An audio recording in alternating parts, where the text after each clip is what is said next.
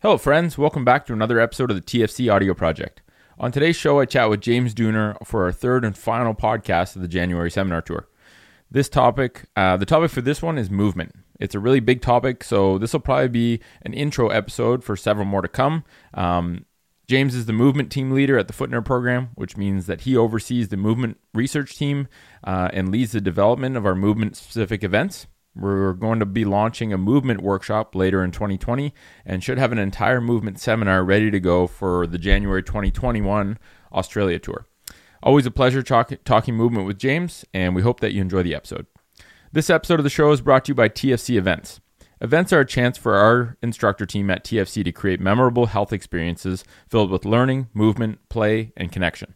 We load up the session with games, simple lifestyle based education tips, and a major mission with events is to clarify the path to health and give people back responsibility for their bodies.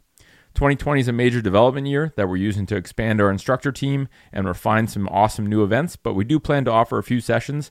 Um, and for a list of upcoming events, you can check out tfc shop.com and click on the events tab uh, for a list of those.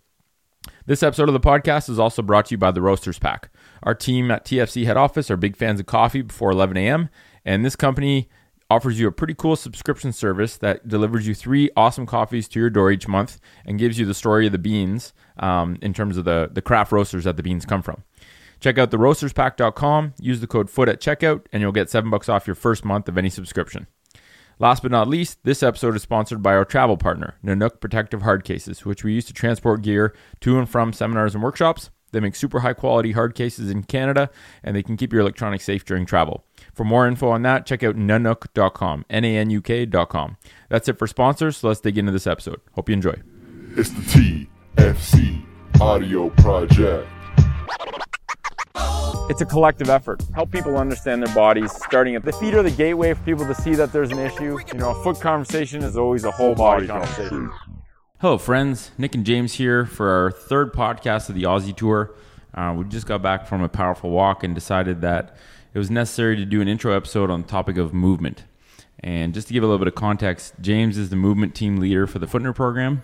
And uh, what that means is, you know, at the Footner program, we have research teams for each pillar of health. And it's basically groups of nerds that have a passion for a specific pillar and, you know, both research the topic and also help to craft events specific uh, to each topic. So I think walking meetings are massive. Yeah, man, I'm realizing that more and more lately. Yeah, we've had some especially over the this golden few chats weeks. over over walks, like more so than, and it makes sense. Like we talked about that, I think, on the last podcast, where movement enhances brain function, Mm. and I think, but there's also I think something where you're literally synchronizing your movement with someone, and I think when you have a deep conversation, Ooh. you're also synchronizing your brains a bit. Yeah, like the synchronization of movement. Yeah, like we noticed our gait, our like rhythm of gait really synced up. Yeah, Pretty much every time you go for a walk with someone, and for all you listening, when you go for a walk with someone, notice how the gait tends to sync up. yeah. so that in. syncing up is almost then the brains will tend to sync up too. Yeah, There's probably research behind that. I don't know. yeah. Who knows? We'll see. all that matters is that if you feel it, it's real. yeah. um, so maybe let's start um, with your history with movement because Mhm. you're you're a mover. Uh, you're obsessed with movement. You're actually a really insane mover. And maybe let's talk about like when did you when did that start? Like what got you? Uh, what gave you the the movement bug, and how did that start from the beginning? Yeah, well, I mean, I'm, I'm not quite an insane mover. I, I, I think I sort of see myself as a bit of a like jack of all trades, master of none kind of thing. Right. Like, uh, and that's been true throughout my whole life. Um, my my parents were always pretty keen on all of us. I've got a few siblings as well. They were keen on all of us trying as many sports as we wanted to, pretty much. So they just facilitated that throughout our childhood. So my biggest, uh, like I played soccer most of my life, probably for 15 years. Cool. But I also, throughout that, I tried my hand at swimming, uh, volleyball, tennis, martial arts, Nice. uh, softball. I'm pretty sure, yeah, softball. Pretty actually anything except rugby, AFL, cricket. So all the all Everything the all, for the Australian sports. yeah, yeah, exactly. Nice. Uh, but uh, I really, I always liked going through the like learning through learning skills through sports, and I don't know. I just I think I just developed a really big interest in it, and I found the more different sports I learned, the better I could pick up other sports that I hmm. tried my hand at. That's where it's at. Being the ultimate generalist, and I think we know that like the best athletes with the longest longevity, even in pro sports, we're all multi-sport athletes, right? Yeah, the, the Peyton yeah. Mannings, the Wayne Gretzky's, like as kids, they didn't specialize early, and that actually allowed them to pick up this massively broad skill set that they can apply in their sport in, in extremely profound ways. But I think if you know, you wonder if they would have specialized early, if they would have gotten to that same level of sustainable performance. Yeah, well, there's a whole book about that actually. I started listening to it. I haven't finished it. It's called Range by David Epstein. Oh yeah, you were talking about that. I think it's David Epstein. And but yeah, Did you write the sports gene too? Nah. Who no, wrote that. Ooh, I don't know. Oh. Yeah, but link it to me. Cool. But anyway, he talks. He actually uses Wayne Gretzky as an example, and Oh, I think there's a lot to that because when you practice lots of different types of movement and sports, then you start to see a lot of overlapping patterns between each one, and and performance like. Good performance in one will, will tend to carry over into performance in another, even if it's not direct. Right, because Uh, the foundations are very similar. Yeah, Like and the there's principles principles of efficient movement, Right. And and like balance and and strength and uh, just adaptability of the nervous system as well. Coordination. Uh, yeah, so I think that's pretty big, and I think as well it uh, it would be protective from injuries because, and this is what we'll talk about in a bit, is the variety of movement really matters in how much your body can handle.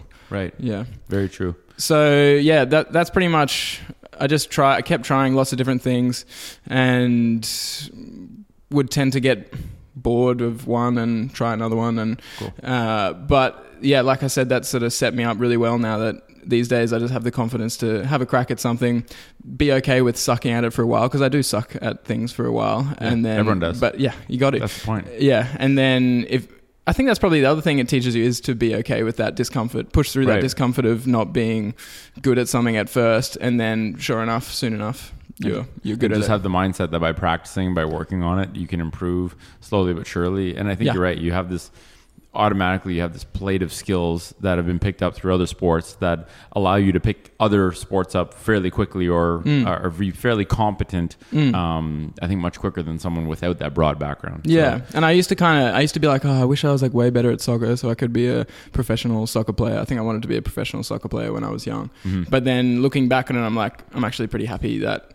I, I've just got a decent level at all of these things because I Right. can have a lot of fun with my movement these days. Cool. I think people underestimate how much fun movement can be when you have like a baseline, base level of confidence and skill in a, in a number of different areas. Yeah, and like we'll talk about later, the exercise and fitness realms and what they've done um, to kind of turn movement into a punishment that you do Mm. to be able to eat shitty food or not get overweight, and we'll we'll talk about that. Yeah. But maybe a good place to start is like what when someone says movement, what is what is movement to you? Yeah. So, well, the way I've been thinking about it lately is movement is just the way we interact with our environment. So, especially when it comes to humans uh, and animals, like the whether that's walking, running, throwing, touching, like communicating. Even language is a style of movement, like Yeah. body language. We're talking about and verbal. musicians. Musicians movement. yeah so you're just interacting with your environment you're having a physical effect on your environment um, that's that's the way i look at movement and Cool. obviously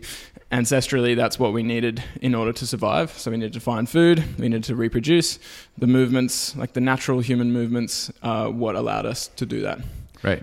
If you couldn't move, you couldn't survive. Yeah. It was managed like Straight it up. was interconnected so deeply that one necessitated the other and if you couldn't do if you couldn't move, you couldn't hunt, you couldn't protect your young, you couldn't find a mate. Yeah. Um and like I think the concept of you know that Katy Bowman talks about of movement nutrition, uh, I think is really profound. Like Mm. That's- we've been unpacking that quite a bit, and my can- favorite concept i and, think and you can go pretty deep, and I think it's a Oh, very yeah. useful parallel for a lot of people that have this intuitive understanding that you need a balanced nutrition in order to be optimally nourished. Um, but I think we don't take the same mindset when it comes to movement. So, Mm. you know, when someone says movement nutrition, um, what do you, what does that make you think of? Yeah, so Katy Bowman's book, Move Your DNA, I read that when I was in my first year out of physio. Oh shit, that's that was early on the. I wish I would have read that in first year. That's Oh no, not sorry, not first year physio. I was first year practicing as a physio. Oh okay, Yeah. still that's. I wish good. I'd I wish I'd read it in first year physio. Yeah, well, part of me because one time I was like, oh, I wish I would have known some of this stuff, and when I started physio school, and then I would, and then I was like, actually, I'm kind of glad I didn't because it would have sucked e- Yeah, a lot, right? You're like, well, this point. isn't right. This isn't what it's what we're supposed to be Yeah. learning. So But it does help. It did help give me a lot of context to what I was doing with clients. And I, I was working in a physio clinic. It was it was largely manual therapy based, and um, can, I think we might have talked a bit about that in the last podcast or in our first one. But it was largely manual therapy based. We maybe did we recommended a few postural things, but when I read this book, I was like, oh, it, it put it put movement into a much bigger, broader context for me, and I realized that uh, a lot, like movement nutrition, is essentially the idea that your body, like our bodies, literally require movement in order to survive and thrive, Right. and not like on a DNA level, like there's a, a process called mechanotransduction.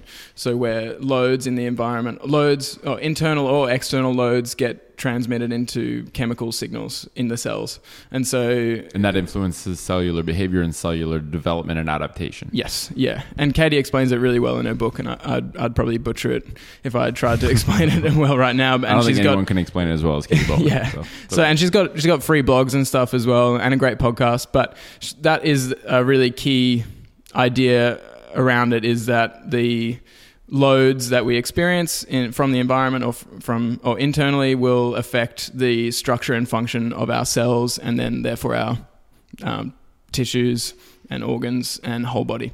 So just just the same as food would, you know. And so, and like an easy example of that would be if someone goes on bed rest or astronauts go out into space and they have a lack of movement, a lack of gravity, then their bone mineral density decreases, their muscle uh, muscle mass decreases. They have all these effects on their body that, regardless of what food they're eating, doesn't matter how much calcium or protein you're eating. If you're not moving, your bone de- bone mineral density decreases. Yeah, you're not getting yeah. the right inputs to Yeah. to create that adaptation. Even Yeah. if you have the raw ingredients, you need the input to facilitate kind of the, the correct adaptation. Exactly. And so, in large part, the, the structure and function th- that you have in your musculoskeletal system and your neural mus- neuromusculoskeletal system is a result or the sum of the total movement and loads that you've been exposed to throughout your life. Right. So, Which and- also means there's always hope because if Yeah. you've had you know suboptimal movement exposure your whole life and you have low muscle mass or poor movement patterns all you have to do is then you know we talked about how that just means you're in the concept of movement nutrition you've been malnourished Yes. Yeah, it's not like you're broken. Right. It's just that you're starving, essentially. Yeah. And uh, a lot of, I think it's, it is an interesting analogy to think of if someone was starving, they hadn't had any food for a while, or they'd only eaten like a really tiny amount of food, and they're getting these crazy hunger pains and discomfort and low energy and all these things. And then someone was like, "Oh yeah, here's a pill to cover up your um, hunger pains," or like, "Here's a massage on your tummy to make your tummy feel a bit better." We'd be like, "What the hell?" like, just give them some food. like, that's a great way of putting it and and on the flip side it's like if you if you eat way too much and your body's not ready to eat so, like a massive meal then you're going to feel a bit sick you're going to probably f- get hunger pains as well and so a lot of people have just not got the right quantity either the quantity of nutrition through movement or they don't have enough variety as well variety is a big piece because uh, a good analogy that Katy uses, I think she, I think she uses carrots or maybe it's oranges, but either way, it's the same. Right. If you They're both the carrots, same color. yeah. if like carrots are great for you, but if all you eat is carrots, uh, then you're not going to have a whole food diet. You're going to be end up malnourished as well. Even Right. though they'll provide you with some nutrition, they'll provide you with some vitamins and some um, like a small amount of carbohydrate and fiber. Right. It's not enough to feed like to actually help you thrive. right so You- carrots you might, su- you might survive on that for a bit, yeah but eventually you're going to have some issues. Yeah, and carrots aren't bad for you, but if that's No. all you eat, that is that could be a really bad situation. And I think that parallel to exercise is perfect because exercise is not bad for you. Yeah. But if all you do is exercise, but you don't move, and we'll kind of qualify what that means uh, a little bit later. But if all you do is exercise and you don't move, you're also going to be malnourished in the in the context of movement. Yes. Um, and and like you said, if you're starved, if you're malnourished, just start nourishing yourself. Start nourishing yourself with- Start gradually consuming the nutrients that you've been missing Yep. um, and and you'll all of a sudden your body will start to become nourished again and it's and it doesn't matter it's never lo- too late to start that's the crazy thing and you're not Yeah. broken it's just you need the nutrients that you're not getting Yeah,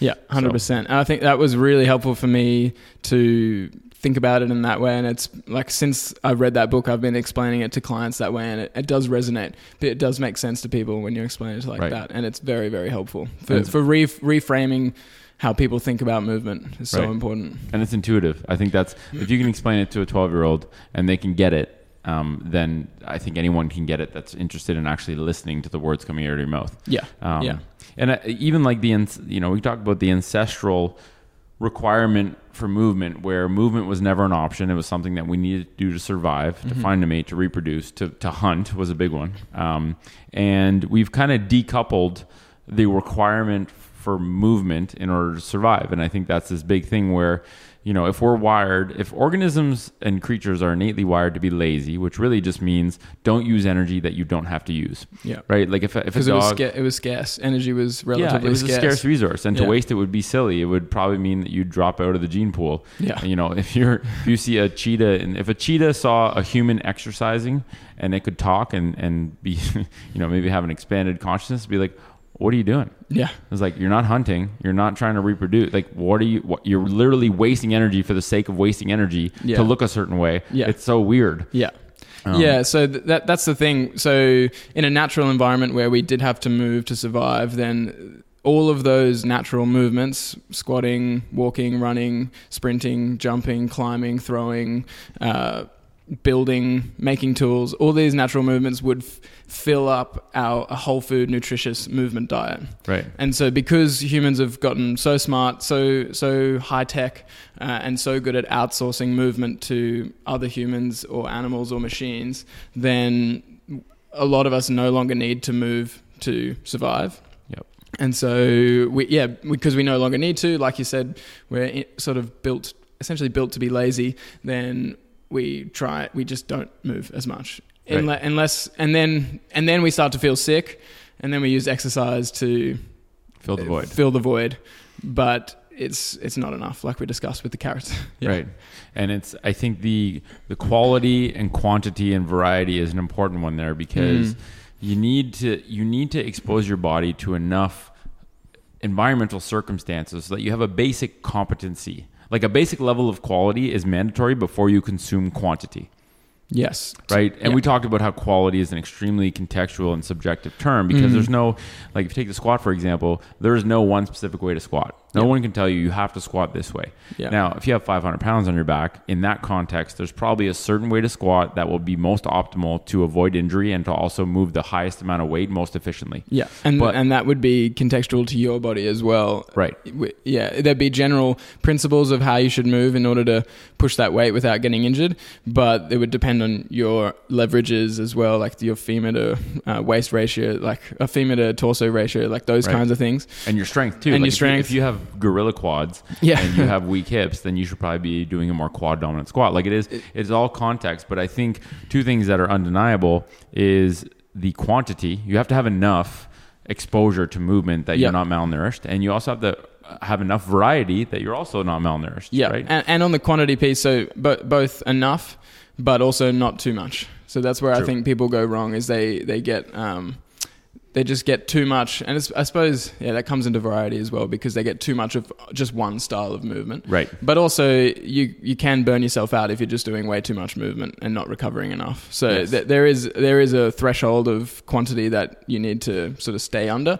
But for most, I'd say majority of people in Western society at the moment need to increase quantity, Yes. uh, but gradually. we're way too sedentary. Yeah. And it is kind of a sliding scale because what initially begins as perhaps too much movement for you, um, once you gradually adapt and expose yourself to more and more movement progressively, well, the ceiling of too much movement expands quite a bit so that you're Mm. able, you have a bigger spectrum to work within. Mm-hmm. But I think the key there is progressive gradual adaptation Yep. instead of all at once right like if you don't move all day and then you go to a, a high intensity interval training workout you're going to destroy your body because not only are you not prepared you're, you're going from nothing to way too much but you're also the nothing you've been doing is reinforcing um, you know the loss of certain parts being able to move so that you compensate in ways that end up hurting your body instead of giving it a benefit, right? Like Mm-hmm. the carrots now actually become dangerous because your body no longer knows how to digest that carrot, no longer knows how to move. Yeah, yeah, yeah, yeah.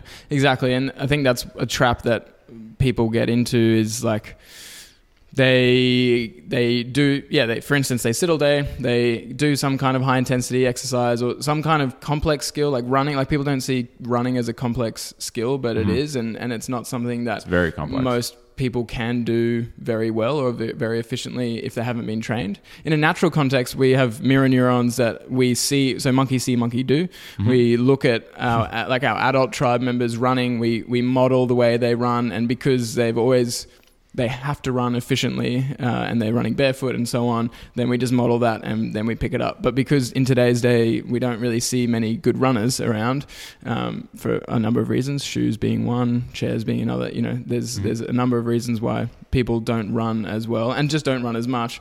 We don't get that same modeling. Right. So tangent, but you you sit all day, you don't have a good baseline level of movement function generally, and then you go into uh, some kind of high intensity class or running or weightlifting or something. You hurt yourself. You go to a physio. They make you feel a little bit better. They may cha- they may change some things about like quality of movement and those kinds of things, but they don't give a broader context of how what's your movement nutrition like Right. as a whole. Right, because if they don't change the nutrition piece, then they might have a short term Mm. gain in reducing pain by boosting quality. But if you go back and are all of a sudden malnourished again, you're going to go right back into the state of having problems. And Yeah. you're, and I think part of that just comes down to the individual has to, you know, it's kind of bidirectional because the individual has to take more responsibility, but Mm. the professionals also have to give them what's needed to take more responsibility. Yeah, like the Um, awareness and tools, like we were discussing in the previous one. and yeah. it's I, I think there's a disconnect somewhere because a lot of people are getting injured, especially in the context of running, and I think very few people have an awareness of um, what's causing them to get injured because it's not Yeah. just their shoes, it's not just um, you, know their running technique. It's it's the whole picture of Yeah, how much do you move during the day, how much do you sit in one static position, and then that makes your body adapt the way it moves in a way that doesn't let you run efficiently anymore. Yeah, and Um, also in the context of what food they're eating, what sleep they're getting, Right. how, All what the their mi- pillars. yeah, all the pillars. Yeah, So I think the modern view of movement, if you ask someone, you know, today, what is movement? You know, the things that come to mind are like fitness and exercise. yeah, so, yeah, like squats, Right. bench press, deadlifts, Bicep running, curls. treadmill, bike machine, elliptical. Yes. Like a yeah, it's like a very small subset of. Mo- they're still movements, Right. uh, but very, very, very small fraction of what our body's capable of. Very little and, variety. and quite often quite different to what we would be experiencing in a natural environment. Yeah. Like I don't think cavemen had treadmills. Nah. it's not to say treadmills are terrible, but if that's all you run on and you're running in a way that's unnatural, um, then maybe the treadmill isn't good for you. Mm. And you also like, I think part of that, the, the nutrients you get with movement, like when you go outside and you run on a trail in a forest, Mm. you're also getting a lot of other nutrients that have nothing to do with the actual movement you're doing. The sights, the smells, Sunlight. the exposure, so many different things that we Yeah. that are you know kind of fly below the radar, but I think they all combine into you know what is a true movement experience while it's interacting with the environment Yes. which and the traditional the ancestral environment is habitat is nature Mm-hmm. and you know if just more people got outside regardless of what exactly they were doing if you're outside you're not in a chair you're doing something good for your body Yeah. You Even know, just walking, like we were talk- like we were talking about before, like if if movement is nutrition, then walking is kind of like your bread and butter, or like uh, probably a better example is like your your protein, like something that your body really needs a good amount, like Yeah. a baseline amount of, in order to function well physically and and mentally. it's the majority nutrient that you Yeah, require because we were just walking all day. Like know. Our, our our genes expect us to be walking a, a lot. yes yeah. And if you don't, then you and I mean walking can be extremely corrective. Like yeah, sure Mm. you need a bit of mindfulness um, Mm-hmm. with your walking, and surely if walking is painful, you need to do something to address the quality. But for the most part, I mean, people can sit quite a bit and be able to and, and go on a walk, and the walking can do a lot to offset the time they spend sitting. Yeah. Um, Yeah. And I think people just don't think walking is very sexy, or they think they got to do the complicated stuff to lose weight, and you know, or it's like or they see it as boring or like a waste of time because they're not getting very much intensity but it, Right. it's it's amazing the benefits of a walk like you and i've been walking heaps.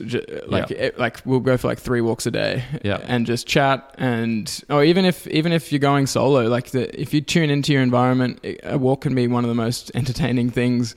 Right. Like out even there. in a city. Yeah. The city is, you know, if you're in a city, it's kind of like a jungle. You can look around and be entertained quite a bit by the other humans that are walking around. Yeah. But I, I really, yeah, I think people just underestimate the power of walking, both Mm-hmm. on your brain function. Like, technically speaking, the two best things you can do to boost your mental health are go on more walks and sleep better, uh, which I find very interesting. Mm. Yeah. Uh, statistically, those are the two best things. So I think, you know, when we talk about modern fitness, um, and Mike and I did a podcast a while back that compared fitness and health. And when we defined fitness, you know, fitness traditionally was defined as your your survival fitness, right? Like Yeah. survival of the fittest means your fitness to survive meant that you were strong enough um, to protect yourself, to hunt. You were fit enough to find a mate. Your fitness was determined by your ability to survive. But now fitness has turned into like six pack or like shredded abs or something, or like Yeah, you know, or your your look. ability to run a marathon, like we see.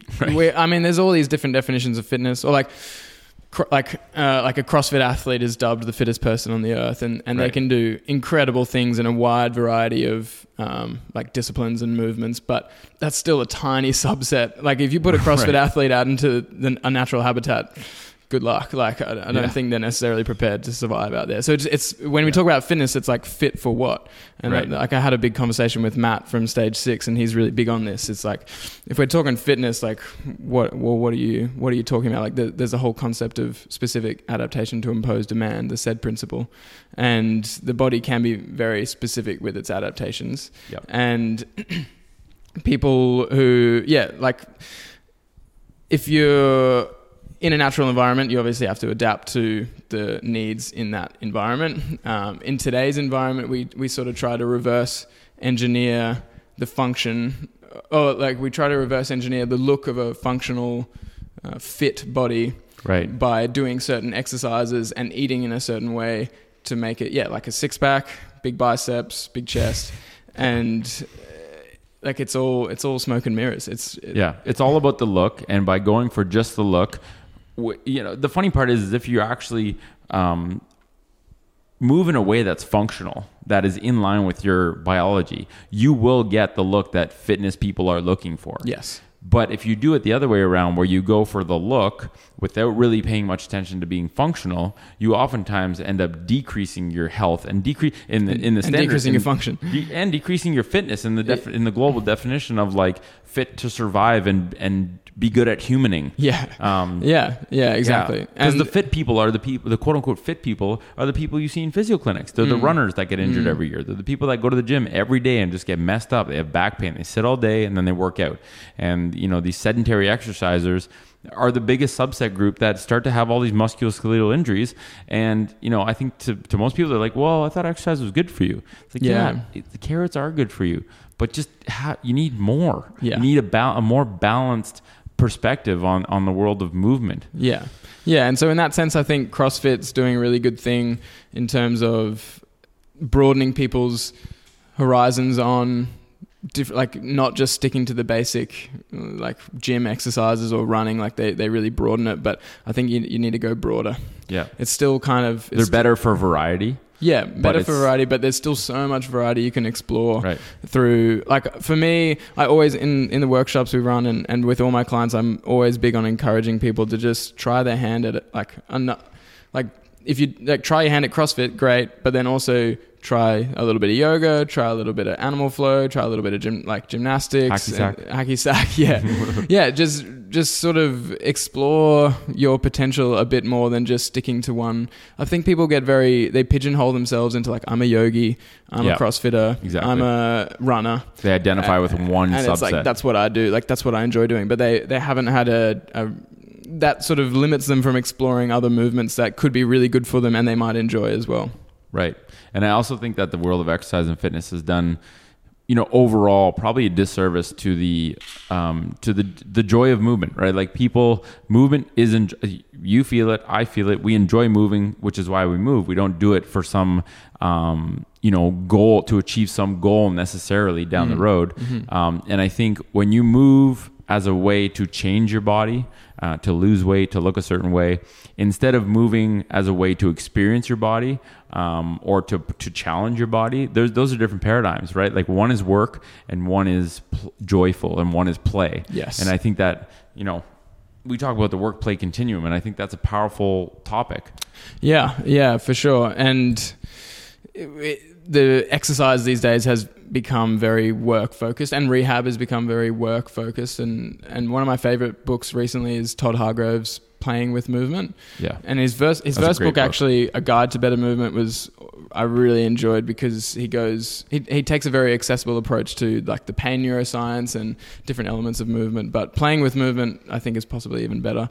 But he talks about play, like play is the way that we develop skills. So, like if you if you took some kids, a bunch of kids, put them out in a, a natural environment, or just put them outside somewhere, they'd start doing certain things, and that would be things like playing tag, chasing each other around, climbing trees, throwing rocks. Um, Throwing like, rocks is when I see a kid there just picking shit up and throwing it, I'm like, Kids love throwing. it's they love throwing and I love throwing too. I just don't do it frequently enough. Yeah. And it's like you get permission as a kid to just pick things up and throw it. And Yeah. I think we just like you could literally there's axe throwing now. You could literally open up a place where it's just target throwing of rocks, and I think it would blow so up. fun. Yeah. it's so satisfying. There's a Yeah. reason when you go to fairs, there's all these prizes for throwing, Throwing targets, and it's like something very in a primitive way is very satisfying when you just throw things. Well, it's because like throwing is one of the biggest things that uh, set us apart from other animals. Like our ability to throw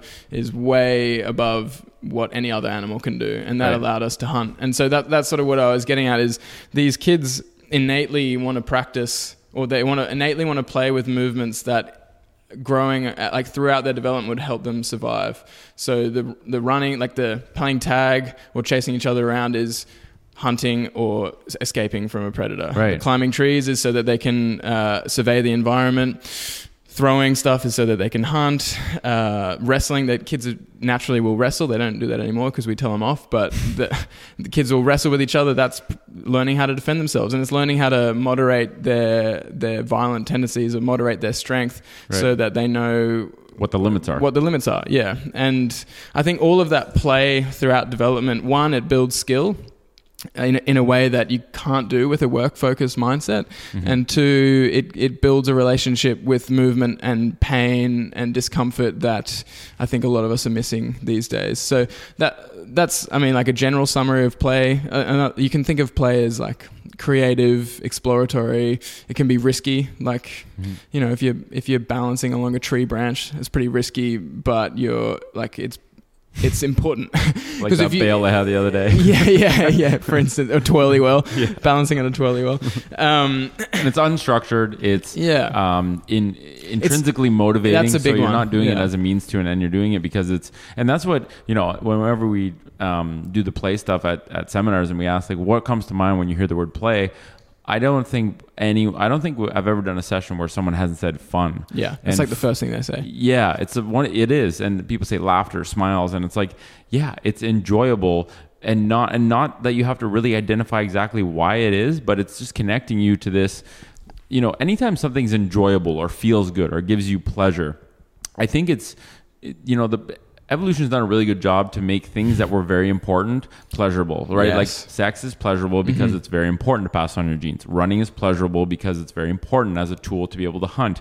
And Food. I think, and food, Food is very not- pleasurable. although now we're all about nutrients, so we're, Yeah. But food can be pleasurable. Sleep, Sleep should be is great, pleasurable. yeah. I, I love sleeping. Me now. too. God damn, sleep is amazing. Um, but but that's one of those things. Play is enjoyable because it served an extremely valuable pro, you know, purpose of being able to build skills that were required for survival. Yes, and and, it wouldn't be innate unless it was very important. Because if play was just about having fun and it had no served no functional relevance, then uh, we wouldn't do it because the Yeah. law of energy conservation, like we don't want to spend energy unless it's very important, and the play is the important part of building the skills in order to survive. And people and that's that- true across all mammals. Like, yes, and all mammals play. yeah, right? In fact, all the other, the smarter, um, the higher cognition an animal has, the more they play. Which Yes. is why humans play the most out of any animal, or tr- or ans- I should say ancestrally played more than any animal. Yeah. Uh, chimps play a lot.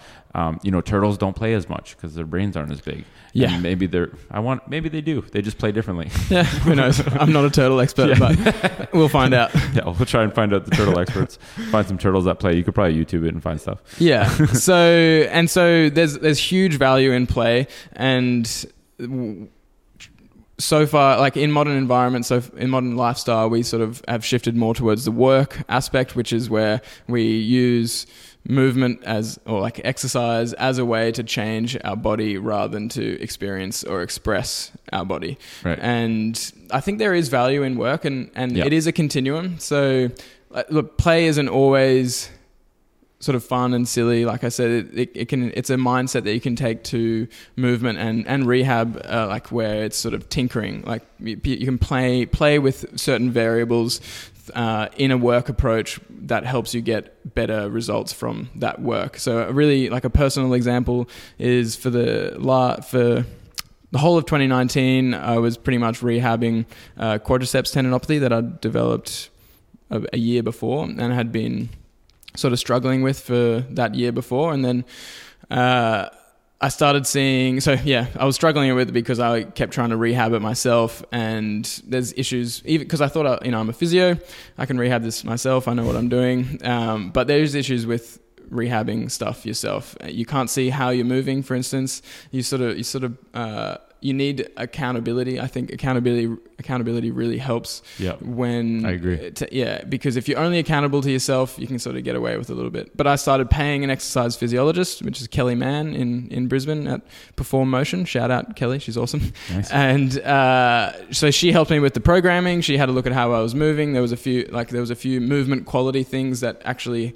helped me increase the quantity, Mhm. which is coming back to what we were saying before. But the But you blended work and play. yeah, so I needed to do a lot of work. I needed to strengthen the knee tendons basically. So I had bilateral quadriceps tendinopathy and I needed to strengthen them a lot. So I ended up doing a lot of uh, like decline squats, so like a lot of knee, like quad heavy loading, Mhm. but slow, steady. So playing with tempo, Right. slow, steady, or started with isometric actually, and then increased to like slow and relatively heavy. So you had to play with the loads. Mhm. And if like there'd be times throughout that period where I would flare like I'd do too much, I'd flare up the knees, and then I'd go, okay, well I did too much, Right. and then so it wasn't it wasn't those were the variables that you played with. You had a plan, yeah but it was a flexible kind of work ethic where it was more probably skewed towards the work side of the spectrum initially until you got to a certain point and then you were able to Well, I was playing with the variables the whole time.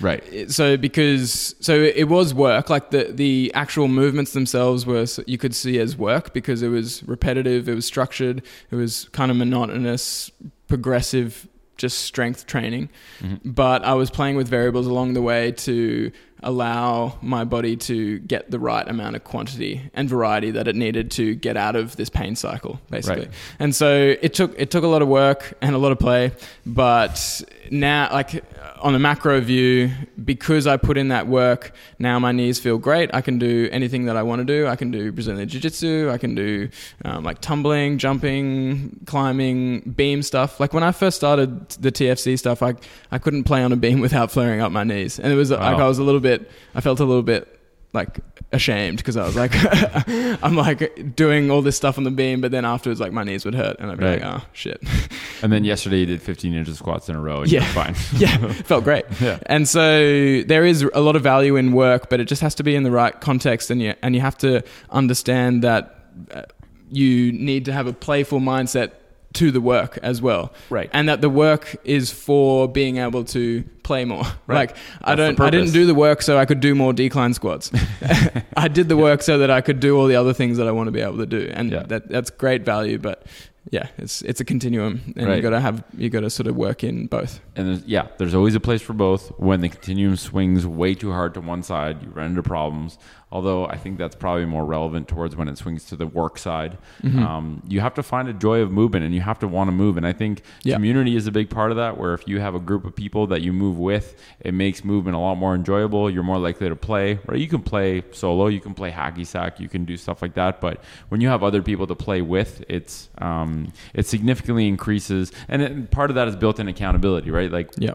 If you work out at a gym and everyone's there every day at a certain time and then you don't show and other people like hey where were you? Like are you okay? Are you injured? You know so, there's something there that increases the motivation um, and kind of the joy of interacting with another group of humans that have a shared set of interests uh, that you're moving with. I think community That's massive. like the social element of movement is a very i think ancestrally um, tightly bound element of movement where we moved as a group, we hunted as groups, we worked as a tribe. And so I think, you know, part of the crappy part of modern fitness is that you'll go into some gyms, people have headphones on, they're alone, they're not talking to anyone, they're doing shit they don't want to do. They're all, no one has a smile on their face. It's very And- sad. and so, but I, it's definitely shifting. Like I, I, maybe it's just who you're exposed to or what you're exposed to, but True. I definitely see a shift where you know CrossFit has done huge things to increase the awareness of the social movement element. Absolutely. Um, I think there's more and more.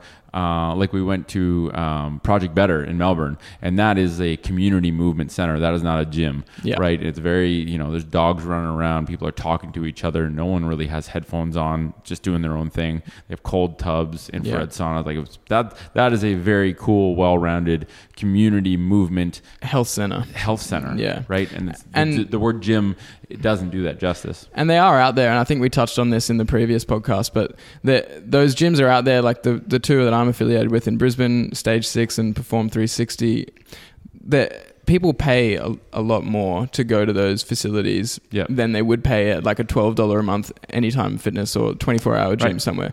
But and it's not like one, it's because the movements they get exposed to are much more fun and interesting and good for their body And they have high level coaches. and high level like yeah these guys are awesome and uh, but mostly I think it's because they vibe with the community there Yeah. and it, there's there's yeah, there's a lot of power in that Well, I had the conversation with Brent. Like, um, shout out to Brent at Perform 360. He's got a awesome place and just a really good gang. And like, that's an example. Him and Matt, they're both beasts. Yeah. Like savage beasts in Mm. terms of their strength and their movement capacity. And yet they are both insanely humble. They came to, you know, Brent came to the seminar. Um, Matt came to the workshop. workshop, and they're just like.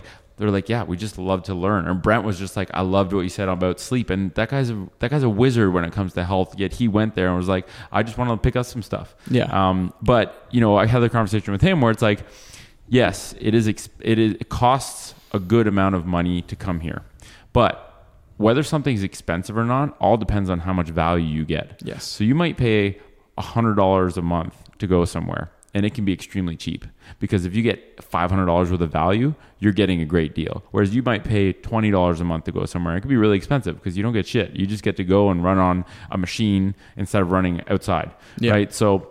I think people, and, and I think that's where these communities really are starting to thrive. Is yes, there is a higher price, but people find so much value in what they get that they are attracted to that, and they kind of self-select, right? Like you, you essentially harbor the kind of community that values those things that they deliver: high-level coaching, really good movement variety, um, sense of community. So it's pretty cool. And often the more you pay, the more value you try to get out of it as well. Like the- like like the more value you can You're more get out of invested. it, but you're more invested. You're more accountable to actually showing up, getting things done, and the better result. Because people people pay for the result essentially, Yes. A- and the and the journey, I suppose. But like they're not. Uh, yeah, they're not like paying for the equipment. Or No.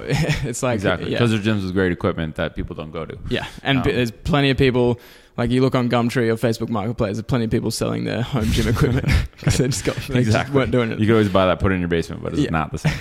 Um, So I think maybe just kind of tie this back in. There's kind of a couple more topics. Number one is being uh, sedentary versus active, and I think you know we do a lot to try and air out that definition and expand on it because a lot of people that work out a couple hours a day or run every day think they're active, but I think we need to clarify the definition of you know, you have 24 hours in a day, eight hours you're in bed or sleeping, you have 16 hours. If you work out for two, you still have 14 hours in the day. And th- what you do during that 14 hours is really what determines whether you're sedentary or whether you're active. Yep. Are you moving for the bulk of those 14 hours? And I would consider ground movement uh, as, or ground living as movement because Yep. you can't really maintain a static position for a prolonged period of time. And that's really what sedentary is, is, is accumulating one static position for prolonged periods of time.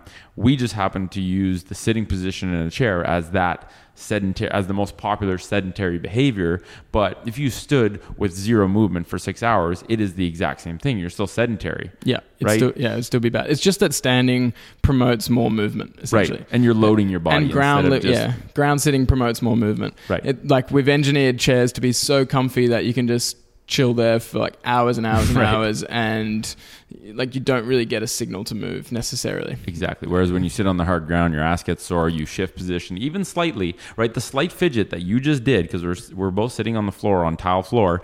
The slight fidget you just did to change position very slightly was a nutri- was a movement nutrient that you got Yep. To avoid getting malnourished and just staying in one position for like three hours. Yeah, and if you look at the position of my hip right now, Yeah. I'm never going to get in this position on a chair. Right. It's exactly. ridiculous. You're basically in a like full internal lunge. rotation. Yeah. and and uh, yeah, I think that that's really big. It's not about. I think people think about oh well, I can't like exercise all day, but they, they haven't got that perspective on just movement, Right. Like low low level low level movement. Just ground, like ground sitting, like walking, um, just being in a squat. These Right. kinds of things count as movement, uh, and that's what we're really after. Like, are you sitting in a chair for most of the day, or are you in different positions, moving through different positions most of the day? Right. And that's what determines whether or not you're essentially sedentary or active. Right. And I think you just have to have the you need the, the mindset of being a movement opportunist of literally using every opportunity you can find to move, right? Like an easy one that I see all the time at airports is like you can either go up the escalator or you can go up the stairs. Yep. So being a movement opportunist, you're going to take the stairs and you're, you know, I think we like we said, we outsource movement to machines all the time. Um, you know, people drive their car 3 minutes down the road to pick up groceries, like just walk, right? And and the funny thing is, is by walking there, you're peeling away the, the sitting you'd do in your car, but you're also having to bring your groceries home. You're also having to do a loaded carry when you come home. Yeah. And at a certain point, it's going to get tiring. You're going to shift the load somewhere else. And these are all little micronutrients that develop into a more balanced movement nutrition that that essentially bring you to health. It's not any one thing. It's doing most of the things well for a long period of time. Mm. And I think, you know, this quick fix culture of, oh, I can just eat shit um, or sit all day and then just exercise and it's all good. It just, it's not the truth. Yeah. And I think we've, I and think uh, we're starting to research see has that. backed that as well. It's it, it says you can't counteract six hours, or I think it's like you can't- it's six or eight hours of sitting. Right. with- Six hours with to be considered sedentary. Yeah, and you can't counteract that with an hour of exercise. No, or, or two hours of exercise, or any amount of exercise, really. And in fact, you're more likely to get injured because the six hours of sitting that you did Mm. is making you, um, is giving you poor movement patterns such that you're higher likelihood of getting injured. Yeah, especially when you do a quantity that you're not prepared for. Right. Yeah, and uh, on that, like the one of the heuristics we give for movement is engineering an environment that promotes movement. Right. So, for instance, having an area on the ground, like a, a big open area on the ground, maybe in front of your TV, where With rather like a than yoke with a mat. with a mat, yeah, like some, something that's uh, inviting to sit Yes. down on, uh, other than a lounge or a couch. You can still have a couch there, but maybe push it up against the wall Yeah, or make it less convenient to sit on the couch. yeah, yeah, yeah. Uh, or more obvious, like, oh yeah, I put that mat down because I want to spend more time on the ground. Right. It's a reminder. Or for me, like we, we just put a hanging bar, like a pull-up rig on our balcony, and so every time I go out on my balcony, I'm like, oh, that's all right. I've got a pull-up bar there now. I'll do some hanging, do Right. some pull-ups, do like, and then I've got it's like a cool sort of astroturfed area as well. So I might do a little bit of ground movement on the on the astroturf as well, Cool. and just very simple little things like that, or or going out and purposely putting yourself around places that uh, invite movement or promote movement, like like gyms, like cool gyms, like P360 and Yeah. Stage Six, like or going to a park and a playground, Mhm. hanging around with people who like movement. Like you, you can engineer your environment to a degree that Yep. you movement is more promoted than sedentarism. Right. And I think we underestimate how much the environment nudges our behaviors, right? Like we know, we talk about in seminar how behavioral economics tells you that 95% of the decisions you make during the day are not, are based on quick rules of thumb, um, mental shortcuts. And if you know the environment has that profound of an effect, you can engineer nudges in your environment so that the, the mindless, default is actually movement instead of being sedentary because Yes. the bulk of culture now makes it so that the mindless default is sedentary behavior. And so if you um, you know if you engineer your environment you avoid becoming a slave to it. And i think movement fits that really really really well um, because slight changes can have profound effects on how much movement you get right? Just switching two hours on the couch every day with two hours on the floor is is a powerful frame shift in your movement. And like after a month, you have a totally different set of hips. Yeah. literally. Well, I think that's doing moving more on the ground and just being more on the ground. I think that's I credit that for most of my hip mobility. And like I don't have the best mobility in the world, but it's certainly far better than the average person. And I haven't done a huge amount of specific hip mobility exercises. I just spend a lot of time moving and sitting on the ground right. and like it, it's very efficient.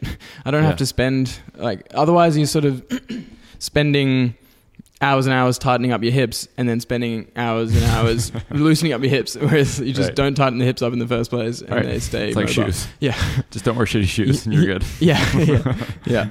Cool. Well, I think that was a good outlay on movement, and this was kind of part one. And um, you know, if we can get Zoom working to do some crisp um, audio episodes, then maybe we'll try and do like a movecast, like a movement-based uh, podcast episode every month, and just riff on um, you know s- certain topics that we're thinking of when it comes to movement, because you know you're going to be digging deeper and deeper into movement Absolutely. um, as you develop kind of a movement workshop, eventually movement seminar, and you're um, you know contributing to the Foot Nerd program and the movement um, pillar. So we'll look out for future episodes. We'll um, you know when we post this, we'll post something on social media. If there's anything regarding movement specifically that you really want us uh, to kind of go into or expand on, um, just throw it in the comments. And um, yeah, we hope that that gave you some value, expanded your definition of movement, and hopefully motivated you to become more of a mover instead of um, you know more of a mover mover and less of a sitter. So it you know it's movement is like a nutrient. You need a broad variety but i think we need to shift our perspective. We need to make you know the most important ingredient with movement is fun. If movement is fun and you involve and you incorporate play you're going to move a lot more um, Absolutely. and then engineer your 100%. environment. So movement is the default. So anyway we'll catch you next week. Thanks for listening